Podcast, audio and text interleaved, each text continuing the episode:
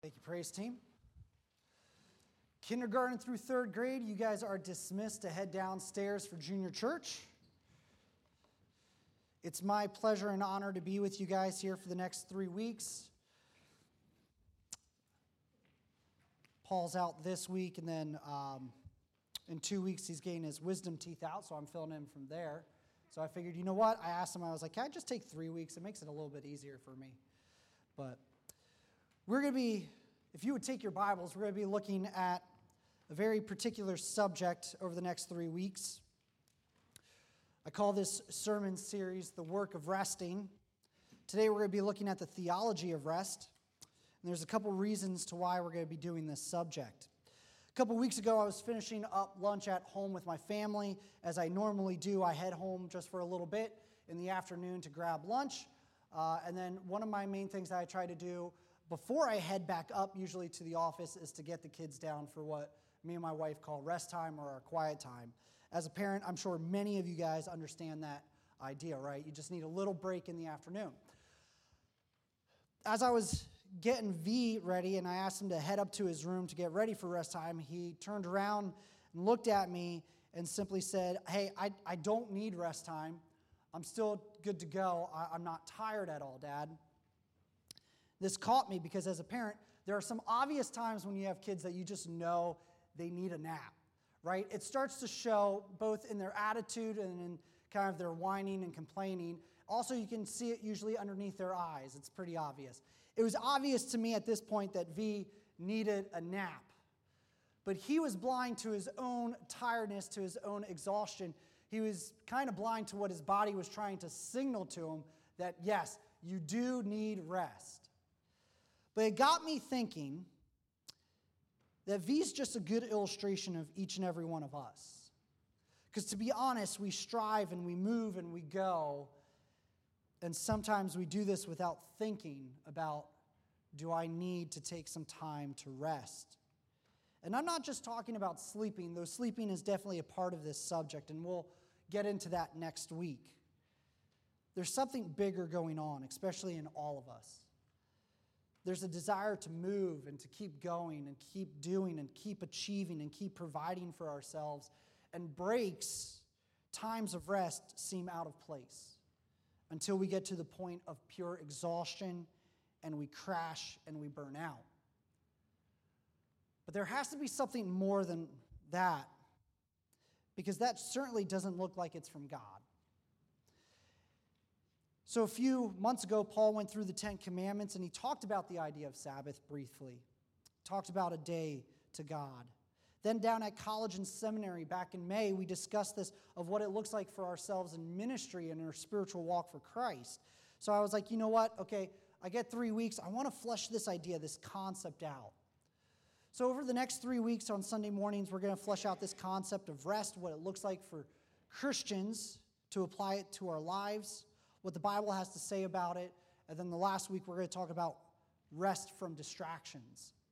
Sunday nights, we're also going to talk about that. So if you want to come out and dive more into this subject, I'll encourage you to come out Sunday nights at 6. We'll talk more about this idea.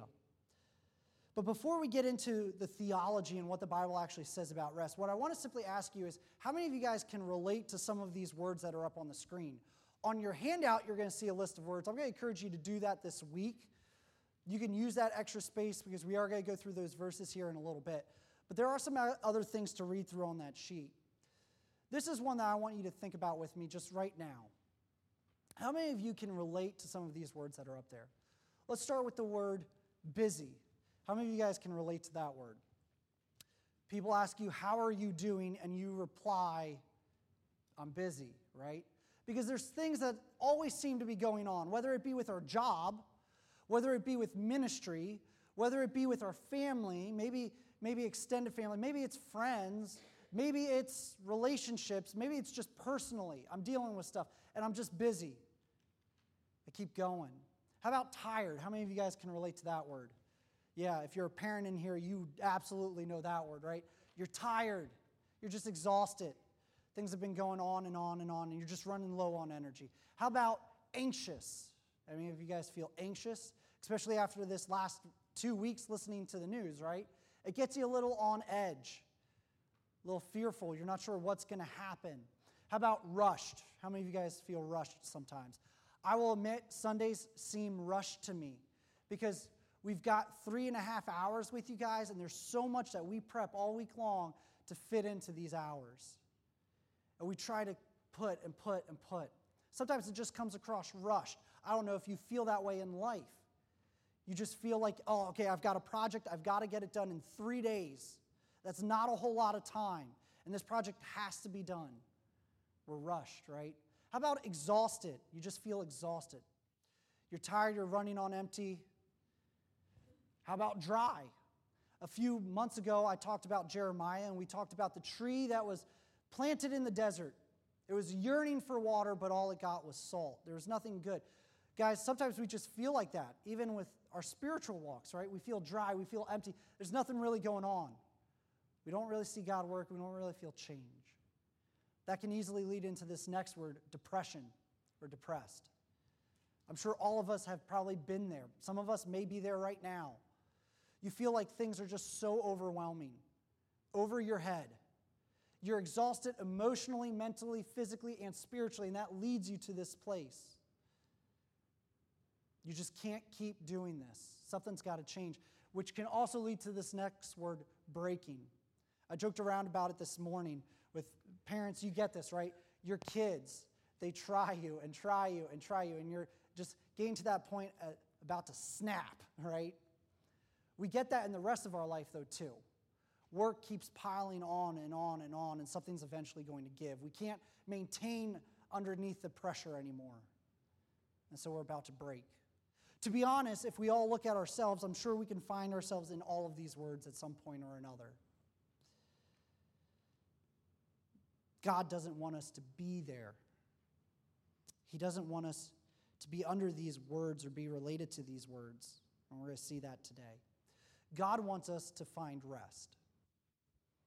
And rest is the answer to a lot of these key words up here. He desires us to pause, stop, to stop doing, to focus on Him. But let's, let's check and see what the Bible has to say about that. We are going to fly through these verses. So, the reason for the handout is there's no way I could spend enough time on all these verses today alone, or over the next three weeks, to be honest. So, what I want you to do is when you go home after today, use this, look these verses up, read the context of these verses, highlight the word rest or Sabbath. You're going to see that in, and I'll point that out here in a minute. But go through some of these. You could do a Google search if you really want for the word rest and Sabbath in the Bible, and you'll get a huge long list. But see for yourselves about these words. We're going to fly through this. Are you ready? Okay, Genesis chapter 2, verses 1 through 3. You guys already know the context of this. Genesis 1, God creates the heavens and the earth in six days, and he ends chapter 1 with everything is very good. Chapter 2 starts it off by saying, Thus the heavens and the earth were finished, and all the host of them. On the seventh day, God finished from his work that he had done, and he rested on the seventh day from all the work that he had done. So God blessed the seventh day and made it holy, because on it God rested from all his work that he had done in creation. What we see right off bat within Scripture is that God creates, He works for six days, He completes His work, and on the seventh day, He rests. Or the word is Sabbath. He breaks.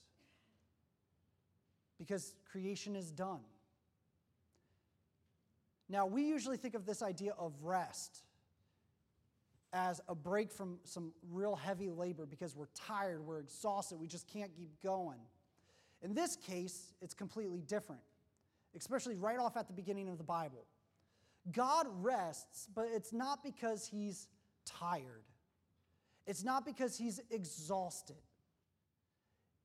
because he's all powerful. Speaking creation into existence is nothing for him. This is easy. But there's something interesting within this passage. One, he creates the world in six days, but on the seventh, he stops, he rests. Not only because his work of creation is finished, but because of two reasons. One, he sets an example for us. In the early service, they got that right off bat. Janet answered real quick with that. She knew what it was. We're going to see in the following verses up here on the screen that it becomes an example for us. God worked, He created, He completed His work in six days, and then He rested. But then the second one is this what does it mean for God to rest there?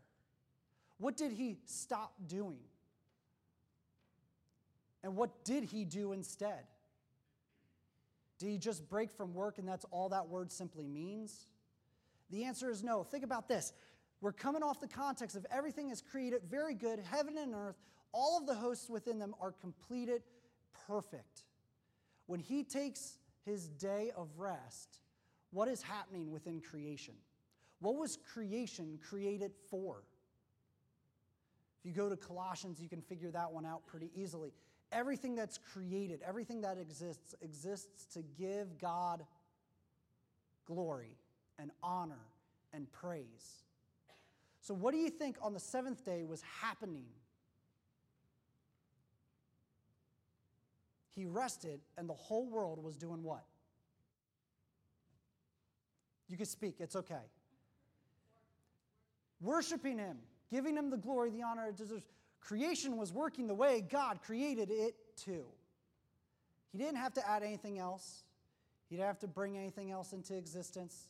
He was done, He completed His work, and on the seventh, He enjoyed His work the way it was supposed to work. Creation offers Him praise. How do I know that? He blesses the seventh day. It's completely different, it's whole, it's unique.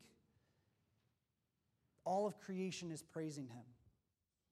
So God enjoys his work the way it was created to function. But also notice one other thing here at the very beginning, and this is a great passage just to start this whole study off on. Rest happens in the perfect created world. But it's not creation that's resting, it's our divine creator resting. Setting up that rest exists within God's perfect creation. Which is unique because we're going to see that in the upcoming verses. So let's jump over to Exodus 16 23.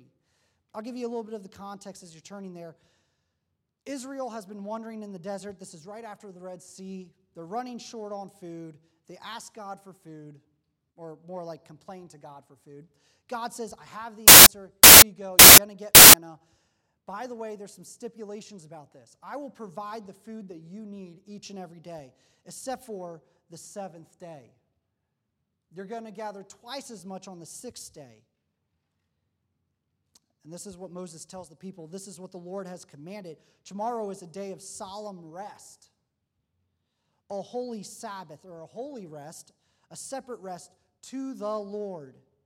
So bake what you will bake, boil what you will boil, and the, all that is left over lay aside and keep till the morning. What's interesting is in the following verses, Israel goes out to gather food on the seventh day, and there is none. What's unique about this passage here, and I don't have time to explain everything in this, but there's two things that I think jump out at me as I studied this. Israel is asked to rest from gathering food for themselves on the seventh day. But God doesn't tell them not to without making a provision. No, instead, He says, No, I'll provide for your needs and give you the ability to do double beforehand. But prepare yourselves because the next day you're resting to me. So God gives him, them a command to rest, but he makes the provision for them to rest by saying, gather twice as much as the day before. This is one of the first places that we see the word Sabbath used as kind of a extra special day here for the people of Israel. The next one will be Exodus 28 through 11, where we get into the 10 commandments. God tells the people and commands the people if you're going to be my people, here's something you need to know. You're going to remember the Sabbath and keep it holy, keep it separated from the rest of the days. And here's what he says Six days you shall labor and do all your work, but the seventh day is a Sabbath to the Lord your God. On it you shall not do any work. You, your sons, your daughters, your male servants, your female servants, your livestock, or your sojourners within your gates. For six days the Lord made the heavens and the earth, and the sea, and all that is in them, and he rested on the seventh day. Therefore, the Lord blessed the seventh day and made it holy. So, here, God's example from Genesis chapter 2, 1 through 3, is used as the foundation for this command. God created the world in six days and rested. So he tells Israel, now you're going to work six days and rest on the seventh. What's interesting is, as I study this, why aren't these commands flipped? Why does he say, For six days you shall labor and do all your work, which he gives the people time to get things done? And then he says, For one day you're going to rest. Why not flip this around? Why not say, For six days you're going to rest to me? Oh, yeah, by the way, you get one day to work because it actually does show a little bit about God's creation on us. What I find is if you go back to Genesis chapter 2, when he places man in the garden, he gives man a command there, which is what? Tend my garden and keep it. That word tend is literally to work or to toil. Now, it was, it was a different kind of work. We'll be fair about that. Because when man falls, it becomes burdensome hard. The ground is no longer going to respond to Adam. But yet, in the garden, we see that God purposes man to work, to keep his garden, to keep his creation, to tend, to steward it. Yet, here in Exodus, we see the command guess what? You get to work six days. We know that God knows that we're, we've got work to do. He says, Do this in six days, do your work, but on the seventh, separate it. The first command in this command is to work, the second one is to rest to God. God had this planned for his people. We see a little bit more in Exodus chapter 31, 16 through 17. He says, Therefore, the people of Israel shall keep my Sabbath, observing the Sabbath throughout all their generations as a covenant forever. It is a sign forever between me and the people of Israel that in six days the Lord made the heavens and the earth, and on the seventh day he, res- he rested and was refreshed. Exodus 31 adds a little bit more to our understanding of this word Sabbath, what the idea of this seventh day of rest was supposed to be. For Israel, it was an outward sign that they were the people of God. This was one of three that are very actually stand out. Circumcision was another physical one. People would know that they were God's people through circumcision. This is the second through Sabbath, through Sabbath, through resting. Why is he highlighting that this makes them separated or different than the other nations? How are they going to stand out as the people of God? Because the rest of the world continued to work and work and work and work and go. But here they were going to learn to rest. And why? Again, pulling from the example back in Genesis, God made the heavens and the earth in six days. On the seventh day, he rested.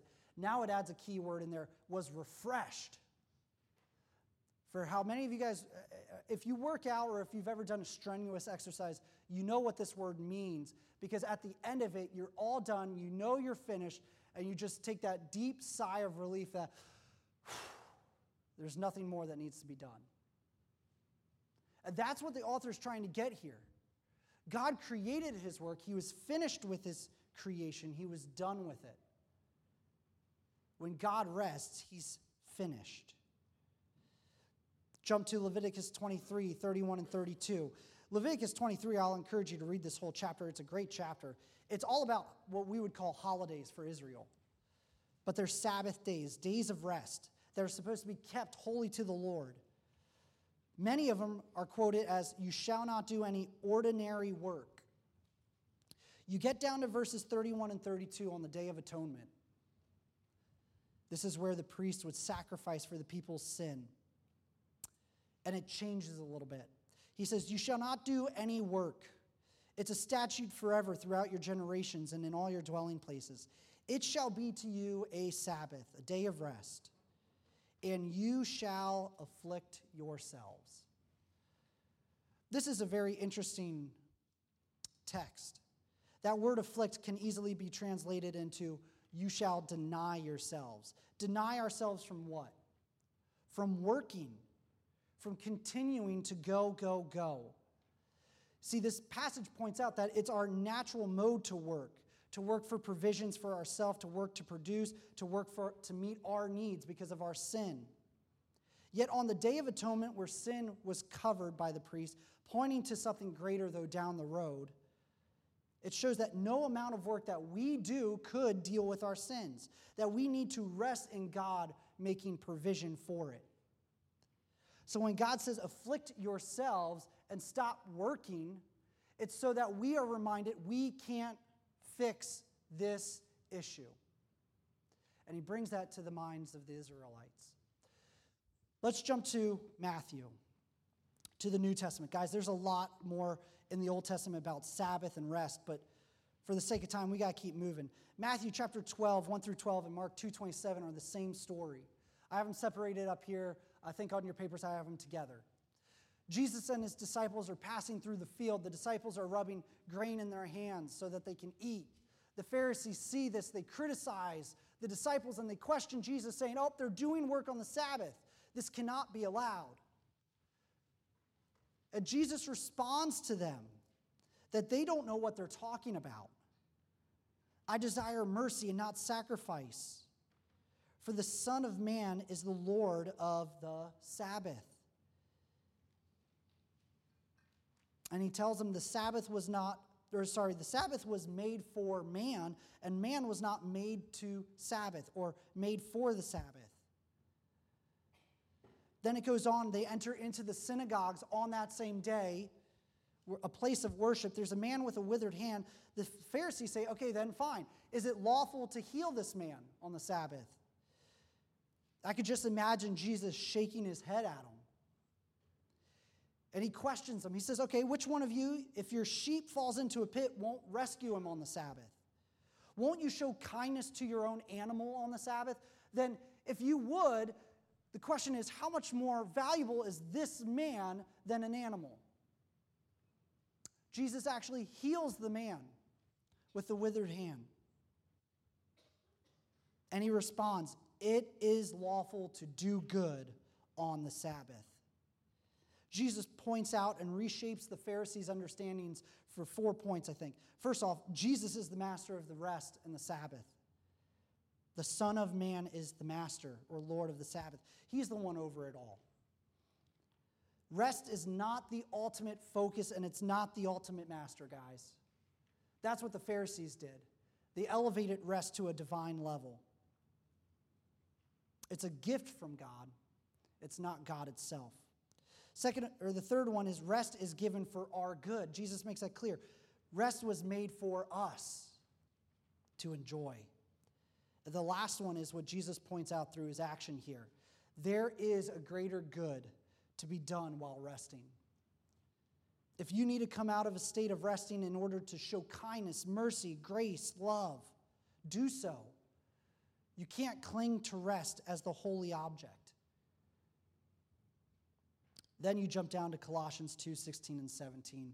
Paul makes it very clear when talking to the early church that there were some people passing judgment on people of food and drink, of festivals, of new moons, and of Sabbaths, of days of rest. And he says, Look, look, look, look, don't let them pass judgment. Don't, don't, don't be judging one another on these things. He goes, First off, you have to understand the Sabbaths, the new moons, the holidays, these days of rest, these things that are in there, they're shadows. They are not the main concern. The main concern is fulfilled in Christ. The substance is Christ. He says these things are just the minor things. So don't focus on those things, focus on the main thing. Focus on Christ. Then, when you get into Hebrews, and this is where we're going to end with our Bible study today Hebrews 4 8 through 11. The writer of Hebrews breaks it down for us in chapters 3 and 4, all about rest and where we can find true rest at. Israel in the wilderness did not get to enter into the promised land because they did not believe God, so they did not receive God's rest, is what he points out. And so David in Psalms quotes and says, Today, enter into God's rest. The author of Hebrews takes those passages and he says, Look, look, look. In verse 8, Joshua did not give people rest. Because David said there's a rest later on that they need to enter into. So, what happens, verse 8? It's just simply a foreshadowing. There was something greater going to come. Joshua, that was a temporary rest. They got rest from wandering when they got to settle into the promised land. They were no longer in the desert. But that wasn't the true rest God was talking to these people about. Then he says in verse 9 so there still remains a Sabbath for the people of God. That word Sabbath in there is the only time it's ever used in the New Testament. In fact, it's coined really by the New Testament author here.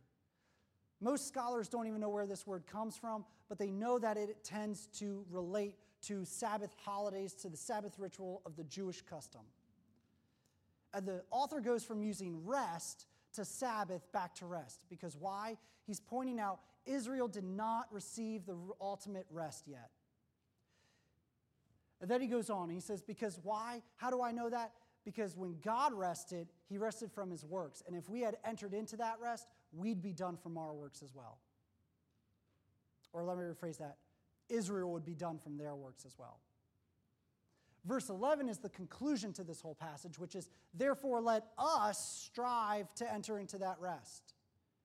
And what the author says is in verse 3, he goes back, he says, Actually, we who believed in the gospel, who've heard the gospel, have believed, we've entered that rest already. Down here at verse 11, he says, Let us strive with eagerness, with zealness to get into this rest.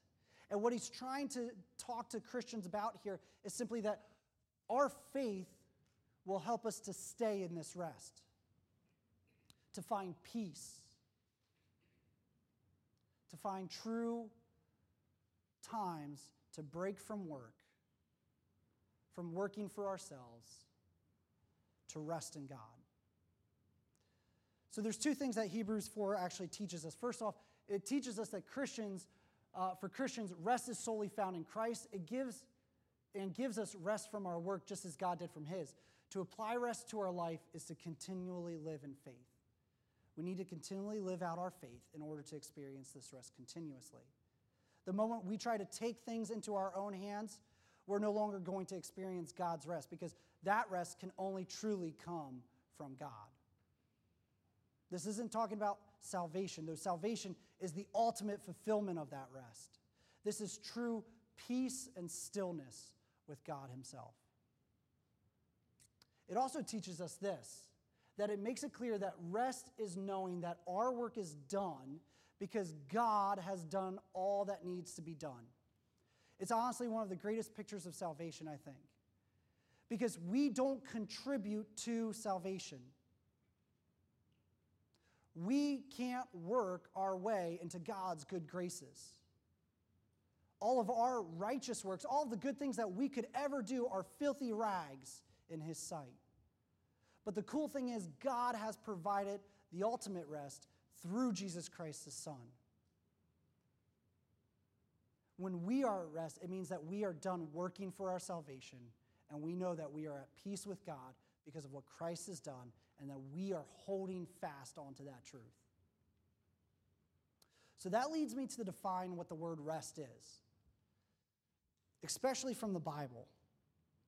So here's how I, d- I defined rest throughout my study rest is stopping from our hardships or you could include the word labors there, and to purposely set aside time to give to God and to connect with God.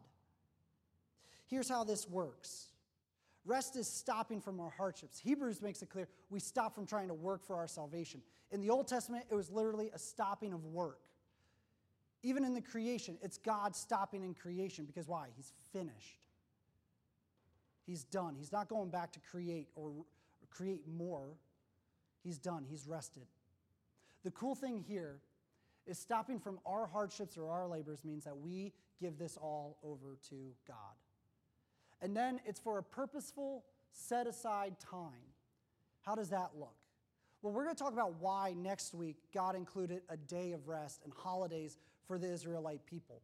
There's real benefits to this. But that's not the only time that we see given to God. The fact of the matter is, when we put our trust in Christ, we give time to God, don't we?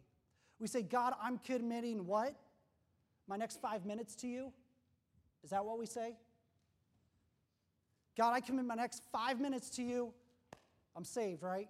No, no, no. When we get saved, we're saying, God, I'm committing my life. Thank you guys. Okay, life to God.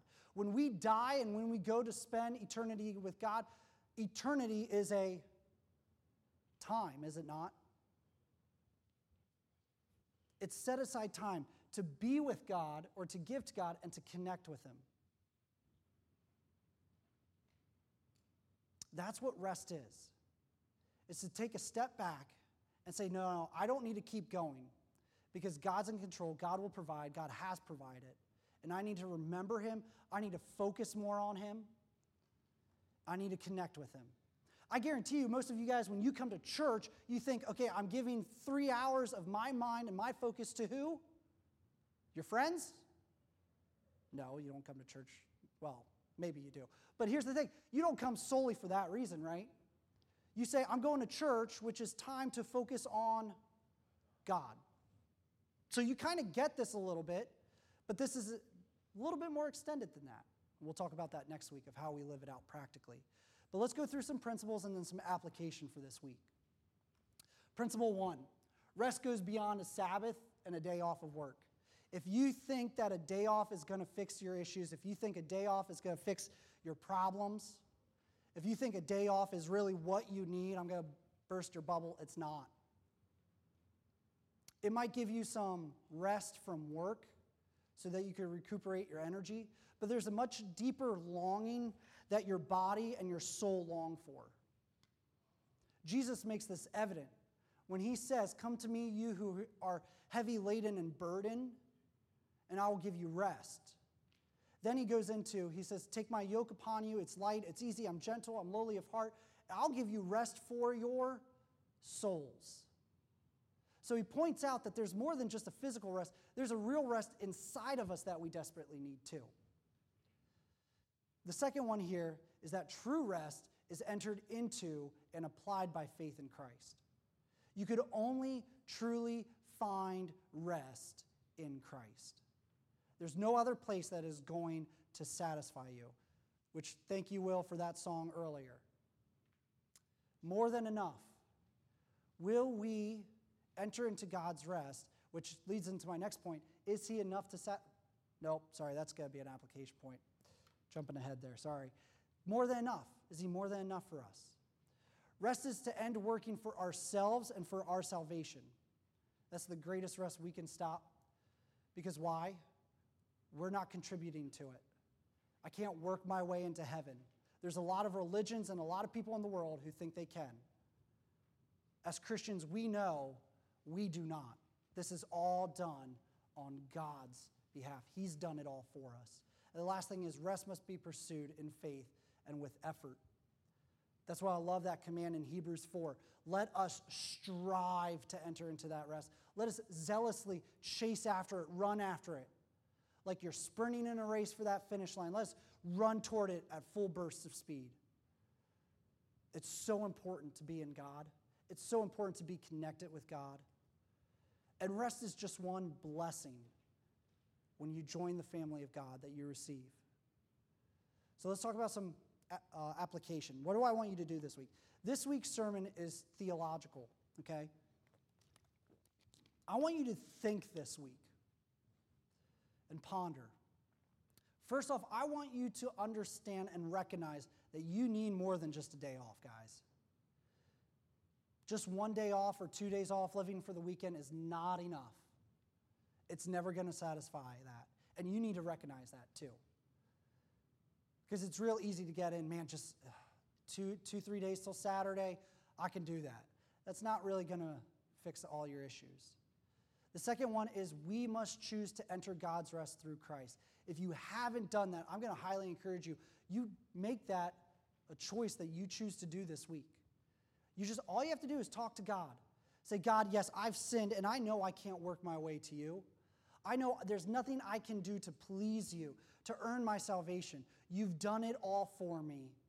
I ask for your forgiveness and I want to be welcomed into your rest. That's where you need to start if you haven't been there yet. As Christians, we also need to admit, hey, God, I may been I may have been going to other things to try to find rest in. And Lord, I know that after this week, I need to come back to you for it. The next one, we must be satisfied with resting in God. Because sometimes we try to add on to things. We get saved, but then we just say, well, maybe if I just, you know, do some more discipleship, do some more evangelism, God will love me just a little bit more. Maybe He'll be more appreciative of me a little bit more. Maybe I can contribute a little bit more to my salvation. That's not how this works. We need to be satisfied with resting in Christ, clinging to Him, going back to Him for our rest that we deeply need. And the last one is we must make an effort to learn to rest. It always brings me back to that Exodus passage. You shall do no work. This will be a solemn rest, a day of rest to me, to the Lord. You shall afflict yourselves. It's so weird to think about it that way, but guys, we want to work and work and work and make our own means. But stopping and resting means trusting that God will take care of us and I can give him my focus and my attention. It will take time to learn. Are you willing to learn that? That's going to be the real question that you have to ask yourself this week and deal with. Next week, we will talk about what it actually means to train to rest well. But I simply want to leave you with this question today as we close Are you at rest in Christ? Or are you still working for yourself? Let's close in a word of prayer.